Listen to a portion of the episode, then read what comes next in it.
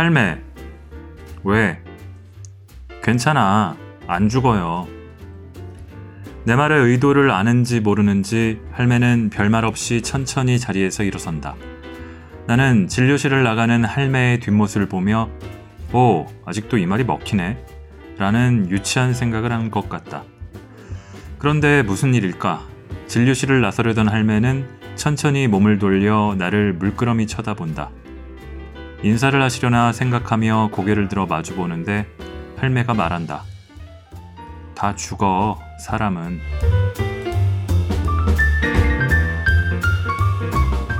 골라드는 뉴스룸에 책 읽는 순간, 인생은 찰나, 쾌락은 순간, 길고 긴 우주의 시간으로 볼 때 인간 필멸자의 삶은 언제나 순간입니다.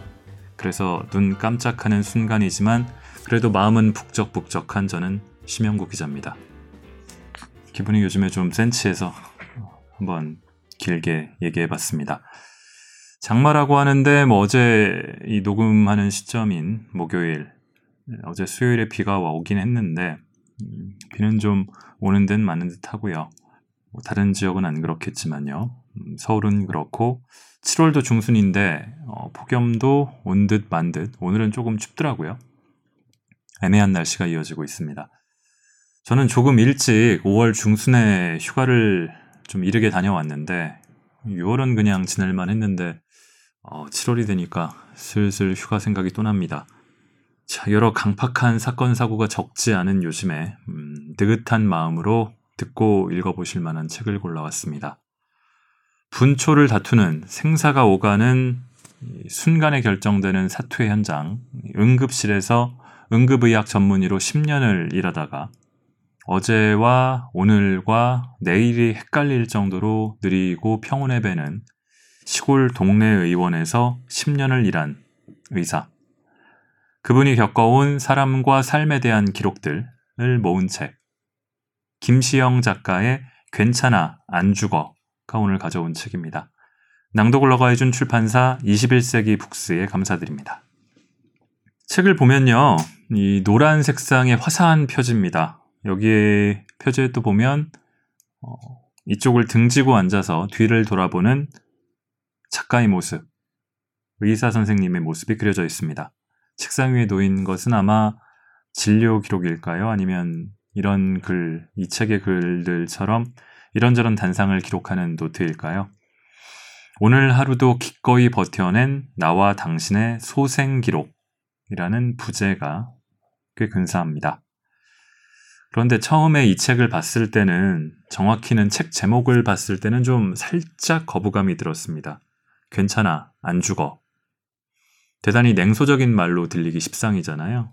어, 몸이나 마음에 나름대로는 큰 상처를 받았는데 거기 대고서 괜찮아, 안 죽어. 뭐 그러면 좀 마음 상하잖아요. 마상 입을 수 있죠. 그래서 제쳐뒀다가 우연히 작가의 페이스북을 들어가 보게 되면서 어, 다시 책을 집어들게 됐습니다. 알고 보니까 책 자체도 이 페이스북에 작가가 적었던 글들을 모아서 낸 책이더라고요. 그래서 읽어봤는데 읽으면서 보니까 처음에 저 냉소적으로 보였던 제목도 달리 읽힙니다. 프롤로그를 먼저 좀 읽을게요. 음, 근데 프롤로그를 저도 읽다 보니까 아, 처음부터 각 잡고 책을 쓰는 게 아니면은 프롤로그나 에필로그는 본문을 다 마치고서 쓰게 되겠죠. 새삼 그렇구나 하고 느끼면서 일부를 읽어보겠습니다.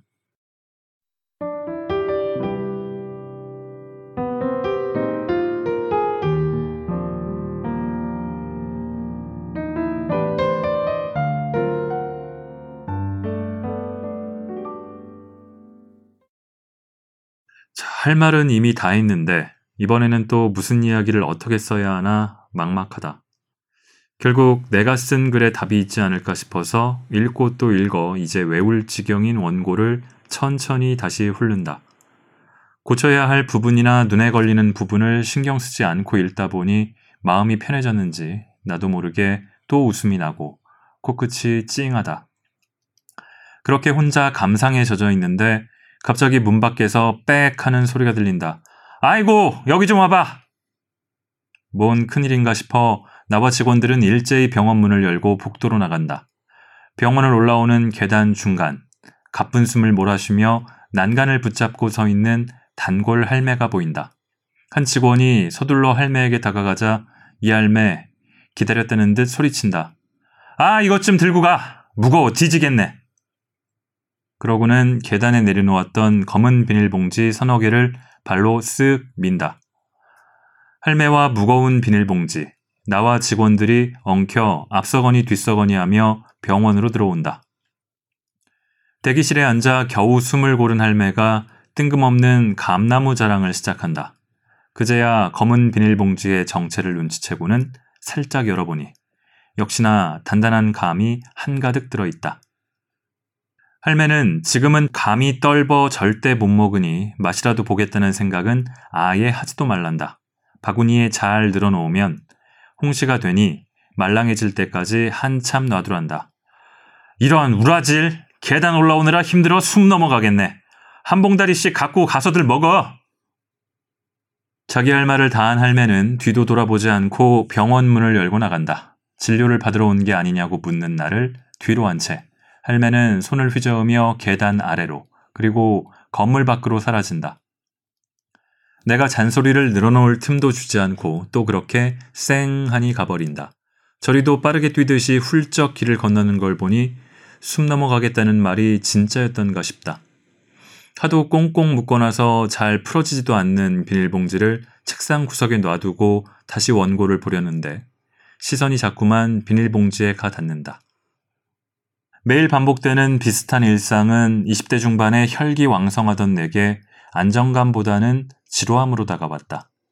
그래서 루틴한 일상이 절대 반복되지 않는 예측 불가능한 응급의학을 전공했고, 덕분에 근무 형태부터 일의 내용까지 보편적인 의사 생활과는 확연히 다른 응급실에서 일할 수 있었다.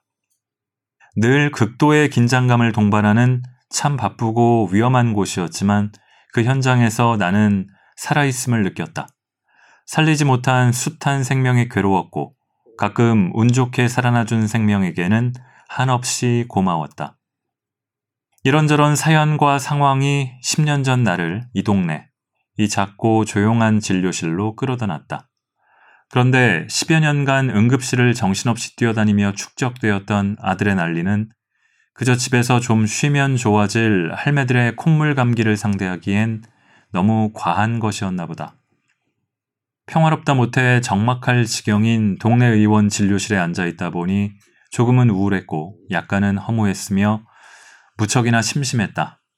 새로운 환경에 적응하는 속도보다 훨씬 더 빠르게 다가온 좌절과 무기력은 쉬지 않고 내게 그냥 도망쳐 라고 속삭였다. 시간은 참 성실하고 독한 놈이어서 시름시름 다 죽어가던 내 멱살을 잡아 끌고 끝내 지금 여기에 붙잡아 놓았다. 나는 어느새 저 할매 집 마당에 있다는 감나무는 대체 얼마나 큰 걸까? 라고 상상하는 일 따위에 익숙해졌다. 지금 이 순간에도 할매가 놓고 간 감 봉지를 보며 감을 이렇게나 많이 딴 걸 보면 작은 나무는 아닐 텐데 사다리를 놓고 올라간 건가? 라는 생각을 하고 있는데 헐떡거리는 숨소리가 다시 계단을 올라온다. 아, 왜요? 또 숨 차다는 양반이. 아유, 그게. 길을 건너 버스를 기다리다 깜빡 잊고 말을 안 한 게 생각나서 다시 올라왔다는 할매. 여전히 가쁜 숨을 몰아쉬는 할매는 감을 절대로 눕혀놓지 말라고 당부한다. 감 꼭지를 아래로 가게 세워놓아야 예쁘고 맛난 홍시가 된다는 말을 몇 번이고 반복한다. 옆으로 눕혀놓으면 썩어! 저 우라질 계단을 다시 내려가면서 할매는 기어코 한 번 더 소리를 지른다. 메아리처럼 온 복도를 울린 할매의 목소리가 대기실을 돌아 내 귀와 가슴으로 들어온다. 문득 응급실에서 쓰던 소생 기록지가 떠오른다. 어떻게 하다가 숨이 멎었고 어떤 상태로 응급실에 실려왔으며 어떤 치료를 받아서 어떻게 다시 살아나는지에 대한 한마디로 누군가를 살려낸 과정을 적은 기록. 한 사람의 생사가 결정되는 급박한 소생술 중에는 글씨 하나 쓸 여유도 없기에 살아난 환자가 중환자실로 옮겨진 이후에나 잠시 숨을 돌리고 정리하던 소생 기록지가 지금 이 순간 떠오른 이유는 무엇일까? 나는 한때 아프다고 말하는 사람들, 살기가 녹록지 않다고 투정하는 사람들에게 괜찮아, 안 죽어. 라는 결론을 내어주는 것이 의사로서 할 수 있는 최선의 위로라고 믿었다. 그렇게 제한된 결론 속에 스스로를 가두며 끊임없이 벽을 쌓는 동안 세상은 더욱 넓어졌고 나는 점점 좁아지는 틈에 갇혀 옴짝달싹할 수 없게 되었다. 이런 나를 살려낸 것은 아이러니하게도 내게서 괜찮아, 안 죽어 라는 소리를 듣던 사람들이다. 그들은 끊임없이 찾아와 힘들어 죽겠다는 말로 나를 흔들어 깨웠고 마침내 우리 죽지 말고 같이 살아가자며 내 손을 잡아 일으켰다. 어쩌면 여기 모여 있는 글들은 죽을 듯 나락으로 떨어지던 나를 살려낸 내 사람들이 나를 시켜 써놓은 소생 기록인지도 모른다. 지금 나는 죽음과 사투를 벌이는 생명들에 연결된 온갖 모니터가 내지르던 삑삑거리던 불협화음 대신에 홍시를 만드는데 절대 잊어서는 안 되는 비법을 듣고 힘겹게 계단을 오르는 지팡이 소리를 듣고 흔히 걸리는 감기에도 이제 그만 죽어야지 라는 소리를 듣고 내 질문에 질문으로 답하는 뭐라고? 라는 소리를 끝없이 듣고 있다. 일하면서 듣는 소리는 달라졌지만 나는 여전히 살려내고 있으며 살려내고 싶다. 그게 심장이든 홍시든 할매들의 정신줄이든 결국 내 자신이든 뭐 그러면 된 것 아닌가?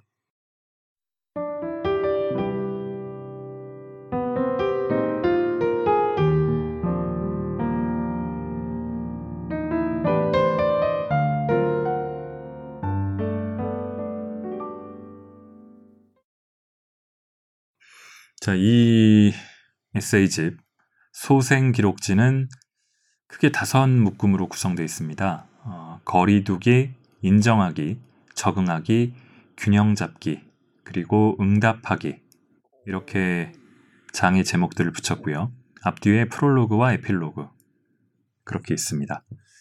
먼저 처음에 거리두기에서 음, 이 괜찮아 안 죽어라는 대목이 포함된 것까지 두 편을 읽고 올게요.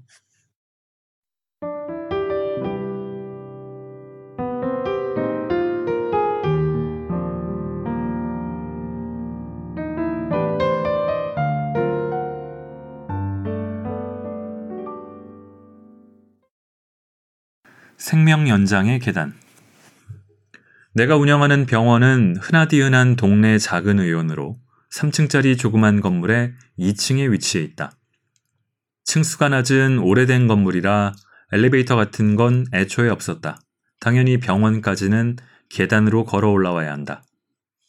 어르신이 워낙 많이 오시는 곳이라 병원 문을 열고 들어서는 순간 인사는 대부분 아이고 다. 뒤에서 이야기하겠지만 병원 문을 연 초반에는 긴장, 짜증, 예민함의 연속이었기에 진료실에 들어오자마자 계단 올라오느라 죽을 뻔했네 라는 어르신들의 투덜거림이 신경 쓰이다 못해 짜증스러웠다. 좋은 말도 한두 번이지 들어오는 노인들마다 저 소리를 하는 통에 결국 참지 못하고 폭주한 때도 있었다.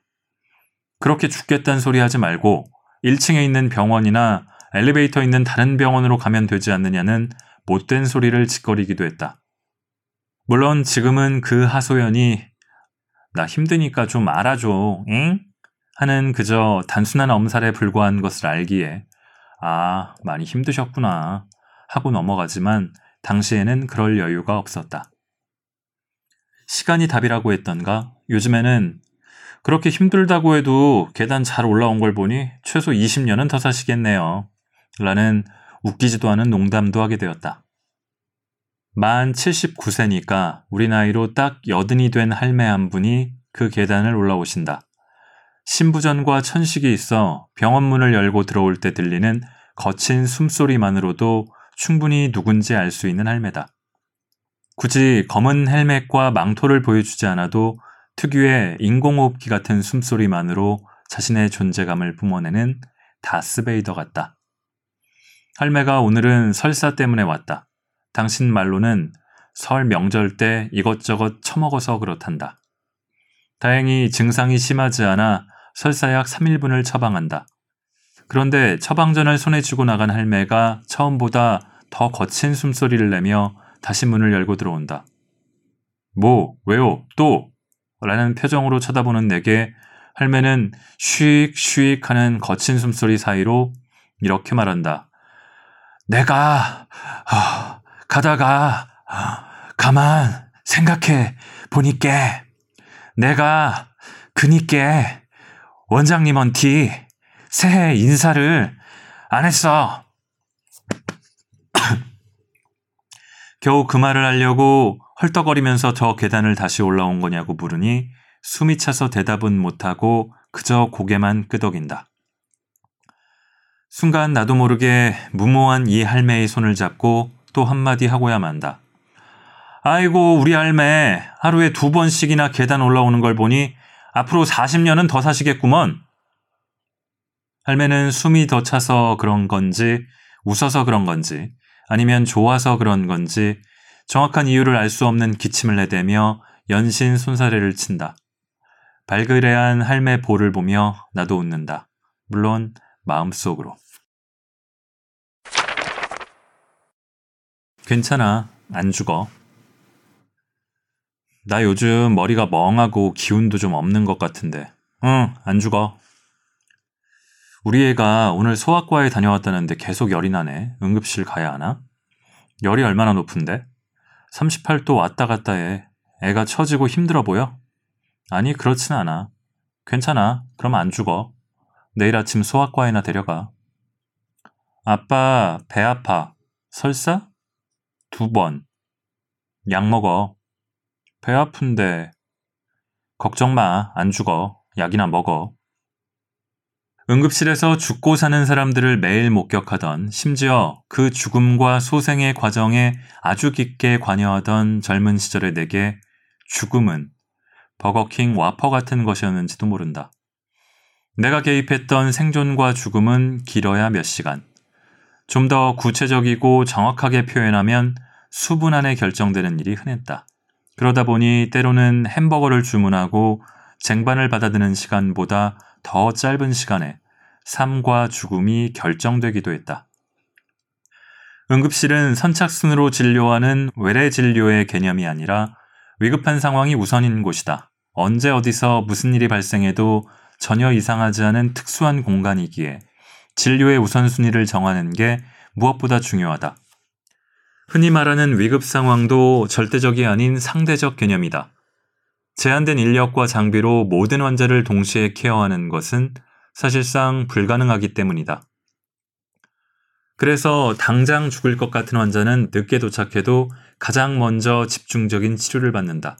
반대로 먼저 접수했어도 상대적으로 덜 위급한 상황이라고 판단되면 치료의 우선순위에서 조금 뒤로 밀린다. 다소 냉정하게 들릴 수 있겠지만 지금 당장 죽을 것 같지 않은 환자는 지금 당장 죽을 것 같은 환자보다 조금 뒤로 밀리는 게 당연하다. 그래서 응급실에서 일할 때 내 기준은 이 사람이 지금 당장 죽을 것 같은가 였다. 이런 생각이 나도 모르게 습관이 되었나 보다. 친한 지인이 몸이 불편하다거나 의학적인 문제로 상담을 요청해 올 때도 심지어 사랑하는 아내와 딸이 아프다고 할 때도 내 대답의 끝은 늘 그랬다. 괜찮아. 안 죽어. 이 말 속에는 지금 당장 죽을 상황이 아니니 크게 걱정할 필요가 없다는 뜻이 담겨 있다. 하지만 이 말을 들은 사람들 중 대부분이 그렇긴 하지. 라며 더 이상 다른 질문을 하지 않았으니 어쩌면 이 말은 나만의 판단 기준에 맞춰진 이제 결론이 났으니 그만 이야기하자. 라는 다소 이기적인 마무리였는지도 모른다. 응급실에서 동네 의원의 진료실로 옮겨오고 난 뒤 더는 내 눈앞에서 죽고 사는 사람을 만나지 않는다. 만날 수도 없고 만나서도 안 되는 일이다. 어느새 내 진료의 우선순위는 100% 선착순이며 증상의 경중을 따지는 일 역시 무의미해진 지 오래다. 경중이라고 말할 것도 없는 그저 내 눈엔 괜찮아, 안 죽어, 예 환자들만 있었으니까. 매달 혈압약을 받으러 오던 할매가 오늘은 감기로 왔다. 그런데 어쩐 일인지 진료가 끝났는데도 나갈 생각을 하지 않는다. 혹시 더 하실 말씀이 있나 살짝 찔러본다. 아니나 다를까. 내 말이 끝나기가 무섭게 쇼미더머니 final 진출자로 빙의한 할매가 속사포와 같은 폭풍 랩을 발사한다. 비트도 안 줬는데. 스무 살도 안 되어 얼굴 한 번 못 본 남자한테 시집 온 것으로 시작한 그녀의 가사는 밤낮 없이 무한 반복되던 집안 일과 농사일을 지나 다섯 남매를 낳고 키우고 출가시키고 손주들까지 봐줬다는 예측 가능한 스토리로 이어진다. 어느새 요즘 어깨며 허리며 다리며 안 아픈 데가 없다는 후렴부에 이른 랩은 마침내 팔자 타령이라는 끝도 없는 도돌이표 구간으로 들어선다. 그렇게 어린 나이에 시집 와서 평생 고생한 것도 모자라 팔순이 넘도록 밭일을 하고 있으니 어쩌면 안 아픈 데가 없는 게 오히려 더 이상한 일이다. 할매, 응. 이제 일 그만해요. 집구석에 영감이랑 나랑 둘만 있는데 누가 해 저걸? 몇십 년을 그렇게 일만 했으니 안 아플 리가 있겠어요? 올해 할매 나이가 몇인데 아직도 밭을 나가요. 허기사보 이 나이면 이제 그만 가야 하는디 쓸데없는 소리 약 드셔도 기침 계속하면 다시 오세요. 아이고 이놈의 팔다리 여든이 넘은 나이에 하루 종일 밭에 쪼그리고 앉아 누가 시키지도 않은 호미질을 하고선 다리가 아프다며 아이고 소리를 내는 저 할매가 평생을 그렇게 살아온 것에 앞으로도 그렇게 살아갈 게 뻔한 이 상황에 까닭 모를 신경질이 난다. 아니 어쩌면 허리 굽은 노인네한테 하루 종일 밭일을 시킨 그 빌어먹을 열무 모종한테 화가 났는지도 모른다. 혹시 그것도 아니라면 이 지리멸렬하고 답도 안 나오는 대화를 그만 끝내고 싶었는지도. 할매, 왜? 괜찮아. 안 죽어요. 문득 치밀어 오른 그 무엇 때문이었을까? 정말 간만에 나의 오래된 유행어가 튀어나왔다. 내 말의 의도를 아는지 모르는지 할매는 아이고 소리를 내며 허벅지 주무르던 것을 멈추고는 별말 없이 천천히 자리에서 일어선다. 나는 진료실을 나가는 할매의 뒷모습을 보며 오, 아직도 이 말이 먹히네. 라는 유치한 생각을 한 것 같다. 그런데 무슨 일일까? 진료실을 나서려던 할매가 천천히 몸을 돌려 나를 물끄러미 쳐다본다. 인사를 하시려나 생각하며 고개를 들어 마주보는데 할매가 말한다. 다 죽어, 사람은. 아니, 내 말은 팔다리 쑤시고 아픈 게 당장 죽을 일은 아니라는 거였는데, 주절주절 변명할 틈이 요만큼도 생기지 않을 만큼 말문이 턱 막힌다. 내 말이 맞는지 할매 말이 맞는지 따질 이유도 겨를도 없다. 안 죽는다. 그러나 다 죽는다. 이제 내게 죽음은 눈앞에서 누군가의 심장이 멈춰 빨랫줄처럼 늘어진 심전도 모니터를 확인하는 일이 아니라 내가 목격하지 못하는, 아니, 내가 목격할 수 없는 일에 가깝다. 이제 나와 엮이는 죽음은 더 이상 분단위로 조리되는 패스트푸드점의 햄버거가 아니라 최소한 시장통 순대집의 오소리국밥이나 추어탕집에서 반찬으로 내주는 묵은지 정도가 된 건지도 모른다. 나는 어쩌면 이미 국밥집에 들어와 자리에 앉아놓고는 여전히 습관처럼 햄버거를 주문하고 나오지도 않을 음식에 스스로를 재촉하며 바쁜 사람 마냥 시계만 들여다보고 있는 건지도 모른다. 그래, 뭐. 가끔 국밥집에서 햄버거를 달라고 하는 바보짓을 하지만 부끄럽진 않다. 나는 아직도 부족하고 그래서 더 배워야 하니까. 기어코 국밥집 주인 아주머니에게 한 소리를 듣고 나서야 제대로 된 순댓국을 주문하고 옆 테이블 아재들과 요즘 경기가 진짜 말이 아니여 같은 소리나 짓거리다 김이 모락모락 나는 뜨거운 국밥이 나오면 그저 호호 불며 맛있게 먹으면 될 일이 아닌가. 만날 죽겠단 소리를 입에 달고 살면서도 여전히 고된 밭일을 척척 해내는 나의 튼튼한 선생님들에게 죽음이라는 마지막 밥상이 조금만 더 천천히 그리고 친절하게 배달되기를 바라면서 말이다.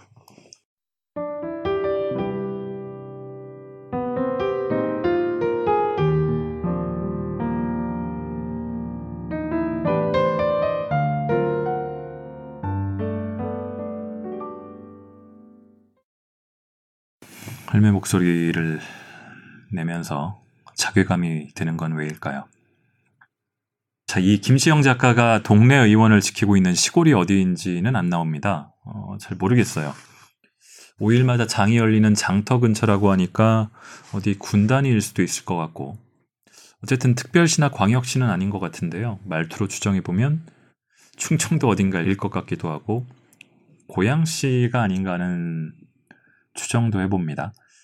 그런데 여기 등장하는 이 할매들, 주로 할매들이 많이 등장하시고 할배도 가끔 나오시는데 매력이 터집니다. 어, 지난번에 권혜리 기자가 유튜버 박막내 할머니 책을 읽었는데 거기서도 느꼈지만 저는 새삼 우리 할머니들 중에는 숨은 고수도 제주꾼도 이야기꾼도 참 많다는 생각이 들어요. 그런 할매로부터 사랑받는 이 동네 의사 선상님 두 편만 또 이어서 읽어보겠습니다.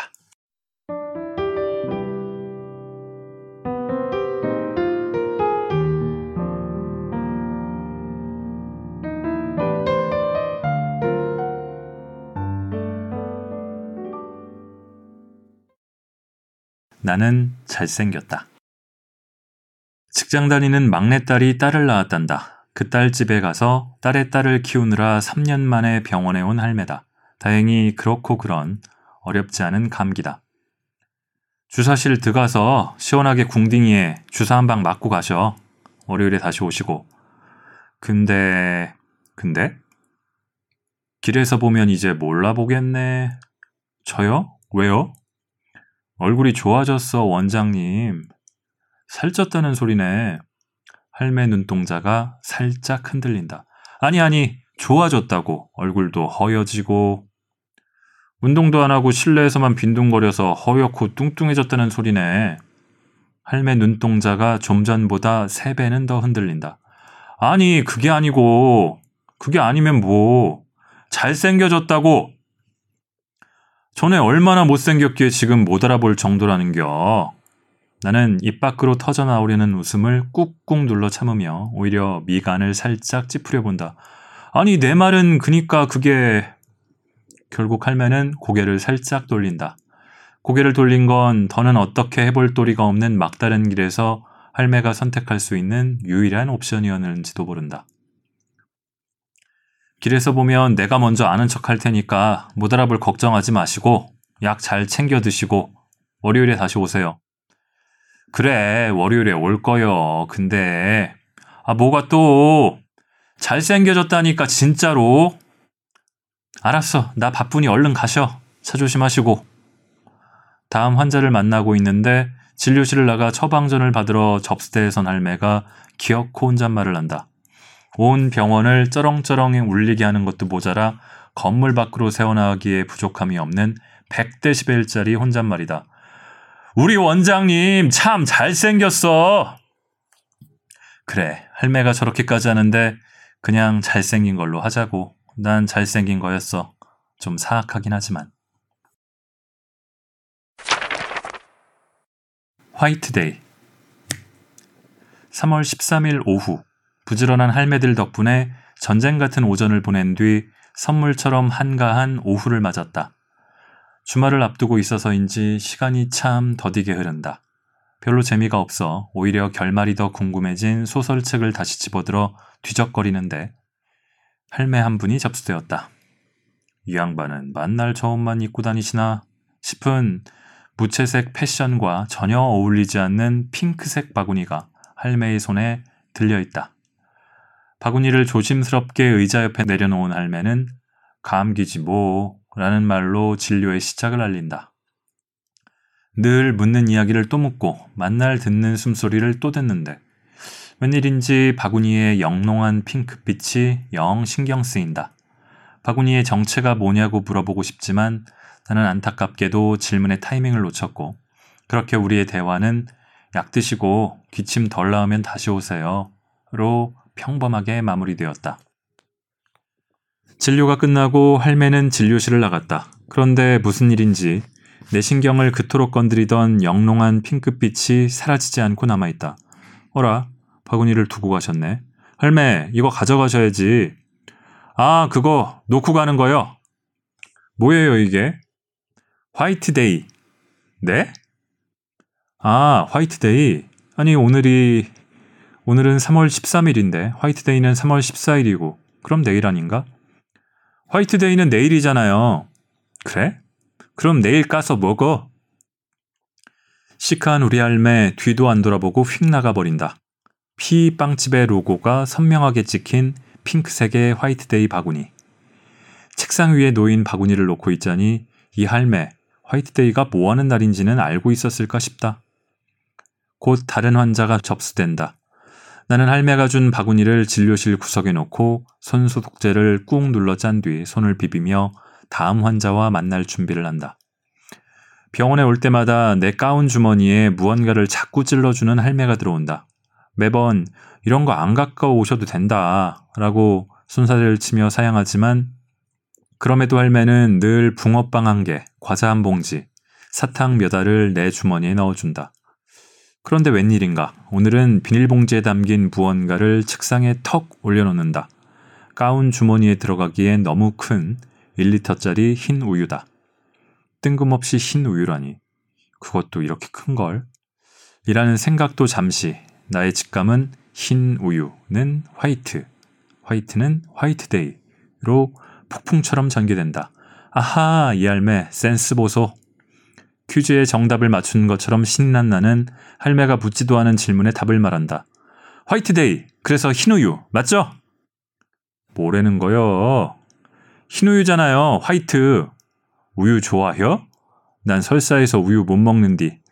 암튼 이따 출출할 때 마셔. 낭중에 날 풀리면 식혜에다 줄게. 화이트면 어떻고, 바구니가 핑크색이면 또 어떻고, 여자가 남자한테가 아니라 남자가 여자한테 선물 주는 날이면 좀 어떠랴. 나도 우유를 마시면 설사하는데 그깟 설사 좀 하면 또 어떠랴. 가끔이라도 내가 그들에게 필요한 사람이고 또 가끔 이렇게 분에 넘치는 관심과 사랑을 받을 수 있다면 뭘 더 바라겠는가. 누군가를 원하고 좋아하고 사랑하게 되는 모든 과정이 언제나 이처럼 자연스럽고 일상적이며 지속 가능하다면 얼마나 좋을까 싶다. 그렇다면 그런 믿음이 있다면 나는 평생을 이들과 함께 살아가고 늙어가고 사랑하면서 소멸할 것이다. 뭐 간만에 할매들한테 선물 좀 받고 들떠서 이렇게 착한 척 아름다운 말을 하지만 나는 여전히 모자란 의사다. 할매들의 귀가 잘 안 들려 몇 번씩 같은 말을 되풀이할 때면 나도 모르게 인상이 써지고 아이 같은 할배가 내 사소한 고집에 삐치면 나는 그보다 딱 3배 더 삐친다. 나는 아직 나쁜 의사지만 그래도 어제보다 오늘 조금 덜 나쁜 의사가 되고 싶고 또 그렇게 되려고 노력할 것이다. 평생이 걸리는 아주 긴 숙제일지라도 나는 그 숙제를 감사한 마음으로 해볼 생각이다. 이게 나에게 주어진 행복한 미션이라 믿으면서 말이다.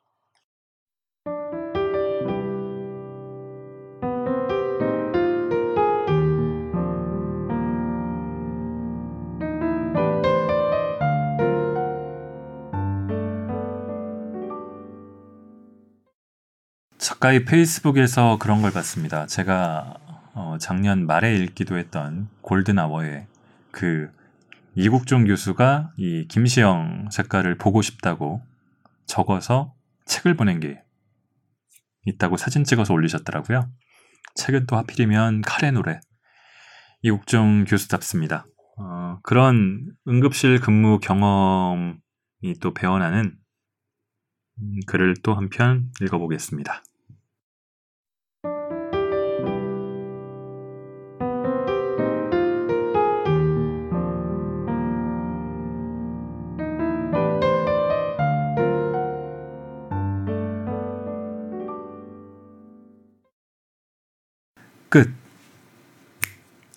희미하지만 느낄 수 있다. 가슴을 눌러 생기는 혈관의 움직임 사이에 존재하는 이것은 분명 맥박이다. 잠깐만. 환자의 가슴을 열심히 누르고 있던 후배 전공의가 내 짧은 한마디에 잠시 압박을 멈춘다. 땀에 흠뻑 젖은 그의 시선을 따라 소생팀의 눈길이 일제히 모니터를 향하고 있다. 맥박이 돌아왔다. 나는 차팅을 하고 있는 간호사에게 시간 확인을 부탁하면서 ROSC, 심박재개라고 말한다. 맥박이 돌아왔으니 환자가 소생한 것은 맞지만 뇌를 포함한 신체 기능 전부가 살아났다고 하기에는 아직 이르다. 멈췄던 심장이 자발적으로 다시 뛰는 것에 불과하기 때문이다. 어쨌든 그 작은 불씨라도 살렸으니 다시 활활 타오르도록 만들어야 한다. 소생팀 전체가 잠시 숨을 고르고 이내 각자의 역할을 찾아 다시 분주하게 움직인다. 죽음에서 삶으로 운 좋게 다시 돌아온 이 환자는 병동의 입원 준비가 끝나는 대로 중환자실로 올라갈 것이다. 야구 선수는 세 번의 타석 중 한 번만 안타를 쳐도 실력이 좋다고 인정을 받는다. 응급의학과 의사가 세 번의 심정지 기회에서 한 번이라도 환자를 살려낼 수 있다면 그는 사람이 아니라 신일 것이다. 의료진의 개입이 빠르고 적극적일 수밖에 없는 병원 내 심정지의 경우에도 소생 확률은 결코 높지 않다. 하물며 병원 밖에서 심장이 멎어 이송된 경우라면 그 확률은 더욱 나락으로 떨어진다. 한마디로 ROSC라고 외치며 내심 뿌듯하게 중환자실의 자리를 알아보는 경우보다 영안실에 연락해달라는 말을 훨씬 많이 한다는 이야기다. 3할은커녕 채 1할도 안 되는 허접한 타율이지만 어쩌다 운 좋게 안타라도 치는 날이면 각종 기계를 주렁주렁 매단 채 응급실에서 중환자실로 올라가는 환자도 있다. 하지만 똑같이 각종 기계를 주렁주렁 매단 채 내 손에 희미한 온기만 남겨놓고 사라져간 사람이 훨씬 더 많다. 그리고 나는 오늘 또 한 번의 죽음을 경험했다. 과거와 달리 내가 발을 딛고 서 있는 현장, 내 눈앞에서의 죽음이 아니라 석 달이라는 단어를 통한 죽음이긴 하지만 혈압과 당뇨가 있어 한 달에 한 번 병원에 오는 할매가 있었다. 그 할매 옆에는 늘 함께하는 할배가 있었다.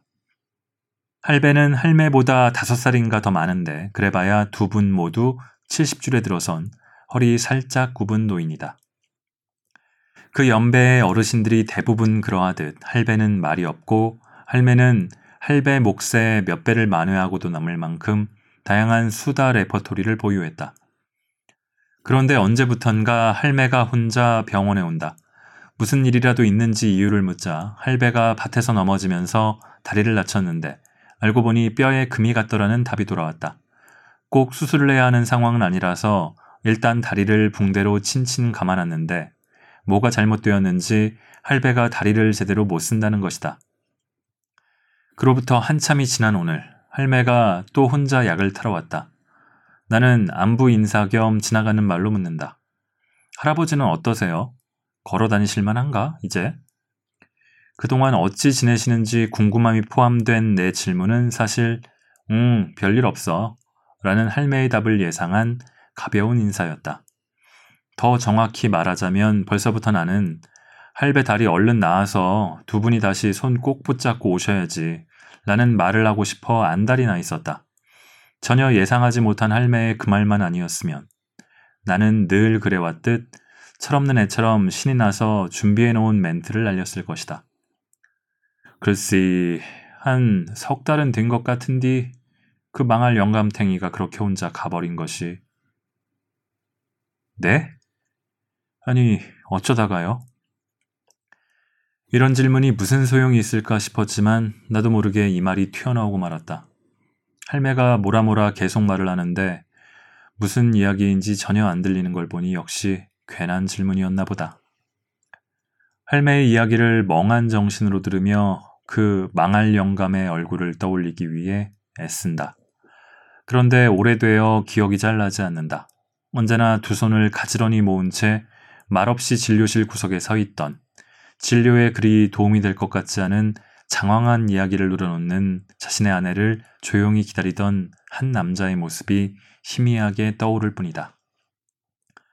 할매의 수다와 내 잔소리가 다 끝나면 허리를 90도로 숙여 정중하게 인사를 한 후 당신의 아내 뒤를 따라 진료실을 나가던 뒷모습처럼 그에 대한 기억도 내게 등을 보이며 아련하게 사라진다.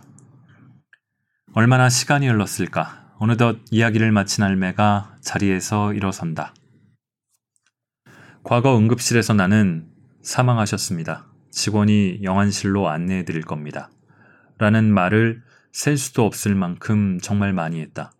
이미 말하지 않았는가. 내 타율은 일할에도 미치지 못했다고. 어쨌든 내게 닥쳤던 그 많은 죽음 중 급박하지 않은 것이 없었다. 그리고 남겨진 가족을 찾아 그 급박한 죽음의 과정과 결과를 알리는 것은 정말 힘든 일이었다.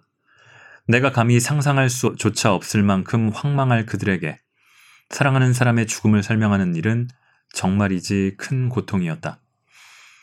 참혹한 교통사고로 어떻게 손을 써볼 여지도 없이 싸늘한 주검이 된 중년 남성. 그의 곁에는 이미 차갑게 식어버린 손을 붙잡고 아빠 회사 다녀온다더니 왜 여기에 이러고 있어? 라며 바들바들 떨던 어린 딸이 있었다. 은퇴를 1년도 남겨두지 않은 상태에서 갑자기 멈춰버린 심장에 발목이 잡힌 장년의 남성. 그가 떠난 곳에는 아버지를 영안실로 보낸 후 응급실 밖 어두운 구석에서 담배를 입에 물고 불 붙이는 것도 잊은 채 멍한 얼굴로 서 있던 앳된 청년의 그늘진 반쪽짜리 얼굴이 있었다. 많은 사람이 새해를 맞이하는 설렘에 취해 있던 1월 1일 새벽, 말기암으로 고생하다 결국 세상과 작별한 젊은 여성. 그녀 옆에는 차마 입 밖으로 큰 소리도 내지 못하고 오늘 아침에 떡국같이 먹기로 했잖아. 라며 조용히 울먹이던 또래의 젊은 남편이 있었다. 이제 더 이상 그런 급박하고 괴로운 일들과 마주하지 않아도 되는 조그만 동네 의원의 진료실로 옮겨온 나는 그 고통으로부터 완벽하게 도망쳤다고 생각했다. 하지만 인지하지 못했을 뿐 나는 여전히 죽음과 마주하고 있었다. 매일 죽음을 목격하던 곳에서 조금 벗어나 있을 뿐 여전히 내 사람들은 죽고 살아나고 떠나고 남겨지고 있었다. 언제나 그렇듯 삶과 죽음은 험악하고 치열하게 진행되고 있지만 그런 사실을 외면한 채 나홀로 무뎌지고 있는 건지 아니 무뎌지고 싶었던 것인지도 모른다. 이전과 너무나도 달라진 모습으로 다가오는 죽음의 형태가 이토록 당황스러운 것을 보면 끝의 차이, 나는 아직 그 차이를 스스로 메우지 못해 우왕좌왕하고 있는 건지도 모른다. 보호자에게 사망 선고를 내리던 내가 거꾸로 보호자로부터 사망 소식을 전해들은 뒤 할 수 있는 일이라고는 그저 자리에서 일어나 진료실을 나가는 보호자의 구부정한 뒷모습을 바라보는 게 전부니 말이다. 응급실을 벗어난 지 어느덧 10여 년, 어느 정도는 이 생활에 적응했다고 생각했는데, 역시 나는 아직 멀었나 보다.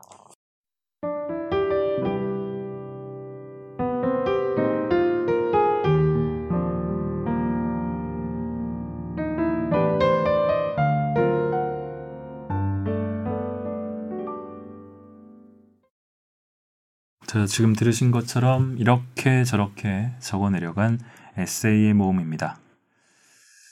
일견 까칠해 보이기도 했지만 이런저런 감정 노동에도 시달리고 있고 또 삶과 죽음에 대한 허무한 어떤 결과들, 상황들을 맞이하기도 하고 또 의사에 대한 편견에 따른 고충도 있고 그럼에도 선량한 사람들로부터 또 이 할매 할배들로부터 받은 위안과 감사로 버티며 살아간다는 그 말씀이 저는 마음에 크게 남았습니다. 매일 조금씩 조금 더 나은 의사가 되고 있다. 그렇게 노력한다는 말씀처럼 저도 어, 때로는 어, 멈춰 있을 때도 많겠지만 조금 1mm라도 조금씩 더 나아지는 그런 기자가 되었으면 합니다. 요즘에 여러 사건으로 마음도 편치 않고 좀 저도 상심하고 있는데 힘을 내야겠습니다. 들으신 분들 혹은 이 책을 읽어보실 분들에게도 보탬이 되는 책과 낭독이었으면 좋겠습니다. 들어주셔서 감사합니다. 8월에 뵙겠습니다.